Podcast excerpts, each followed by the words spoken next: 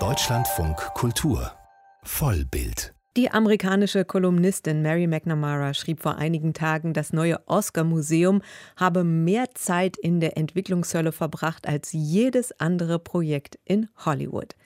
Schon seit 1929 heißt es nämlich aus der Oscar Academy, man brauche ein Museum.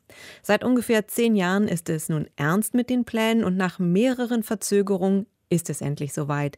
Das Academy Museum of Motion Pictures, wie es offiziell heißt, wird in der nächsten Woche eröffnet. Auf 30.000 Quadratmetern soll die Sammlung der Oscar-Akademie zu sehen sein, darunter Filme, Drehbücher, Requisiten und Kostüme. Unsere Korrespondentin in Los Angeles, Katharina Wilhelm, konnte schon einen Blick ins Museum werfen. Frau Wilhelm, wie groß, wie ja, Hollywood würdig ist denn das Ganze geworden? Also mein erster Eindruck ist wirklich, es ist gigantisch. Also begrüßt wird man als Besucher, wenn man da die Rolltreppe des siebenstöckigen Gebäudes hochfährt, erstmal von Bruce, also dem weißen Hai aus dem gleichnamigen Steven Spielberg-Film. Das ist schon mal sehr beeindruckend und führt einen so richtig rein in, ja, in diese Filmwelt. Und dann, ja, auf diesen 30.000 Quadratmetern etwa geht es wirklich um die Geschichte des Films, um die Macher vor und hinter den Kulissen natürlich und auch um die Kulissen selbst. Und sogar Hollywood-Star Tom Hanks war mit dabei, hat uns als Pressemenschen da kurz eingeführt, was natürlich beeindruckend ist, aber auch so ein bisschen den Ton setzt, was man da eben auch möchte, nämlich Hollywood präsentieren. Und er hat uns mal die Ausmaße beschrieben. If you were to read every bit of information that is fascinating and important and speaks to you and see every clip that is playing in all of these halls and galleries and take in every one of the artifacts and exhibits. It's going to take you three and a half days. Tom Hanks sagt letzten Endes, also wenn man sich wirklich alles anschauen würde in diesem Museum, jeden Clip, alles, was zusammengetragen wurde, dann braucht man dreieinhalb Tage, um sich da durchzuarbeiten. Also es ist wirklich beeindruckend und es ist diese 100 Jahre, die es gebraucht hat etwa, die haben sich dann meines Erachtens gelohnt. Auch die Architektur ist ja etwas ganz Besonderes, vor allem die große Kugel von manchen Death Star genannt, auch wenn der 84-jährige Architekt Renzo Piano das wohl in Anspielung auf sein Alter nicht so gerne hört. Wie fügt sich denn diese Glaskuppel ins Ganze? Ja, genau. Also der preisgekrönte Stararchitekt Renzo Piano hat sich da wirklich ein Lebenswerk erschaffen. Es ist absolut gigantisch. Es ist eben eine riesige Kugel, die schwebt und sie ist von außen sehr, sehr beeindruckend, weil es ist eine große Betonkugel. Obendrauf sitzt eben so eine Glaskuppel und man schaut von da aus tatsächlich in die Hollywood Hills. Man sieht das Hollywood sein, also so wie das eben sein soll hier in Los Angeles.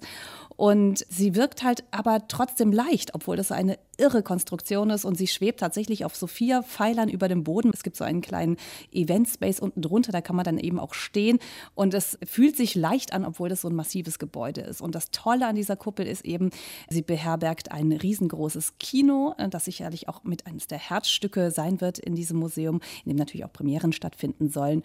Und Renzo Piano hat selbst gesagt, Death Star, also Todesstern aus dem Star Wars-Universum, das hört er nicht so gerne. Er hat gesagt, ah, ich würde es eher Seifenblase nennen, also diese Leichtigkeit zu unterstreichen.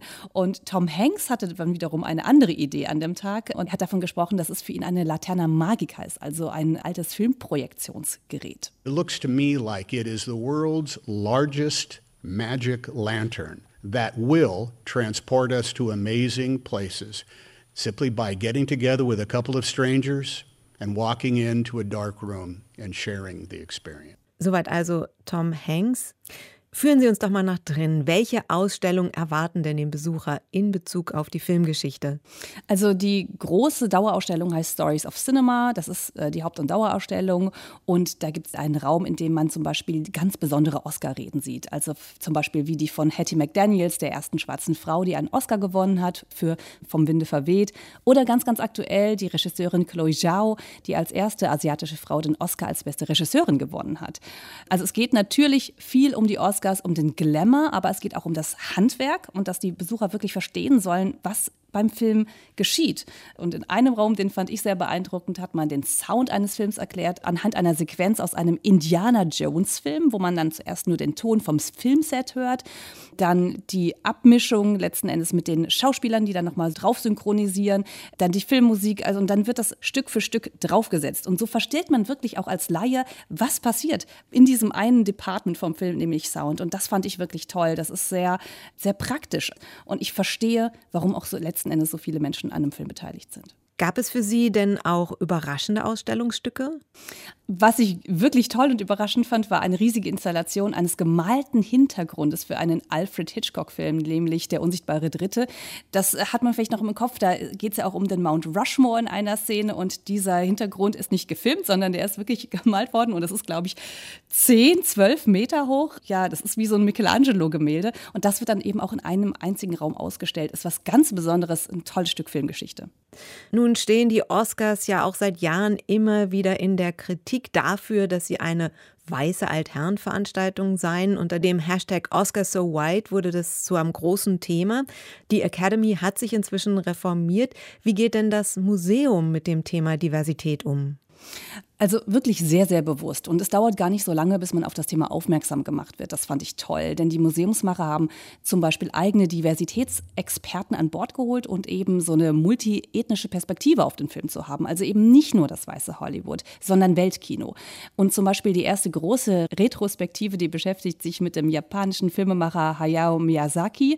In einer Wechselausstellung sollen verschiedene Regisseure vorgestellt werden. Da geht es diesmal zum Beispiel um den schwarzen Regisseur Spike Lee und die nächste große Wechselausstellung, die widmet sich dem Black Cinema. Also man merkt wirklich, man versucht verschiedene äh, Perspektiven einzufangen und das zieht sich tatsächlich durch alles durch. Da würde ich mal sagen, hat die Oscar Akademie endlich mal was richtig gemacht. Katharina Wilhelm, unsere Korrespondentin in Los Angeles. Sie konnte das Oscar Museum besuchen am 30. September, also in der nächsten Woche, wird es feierlich eröffnet.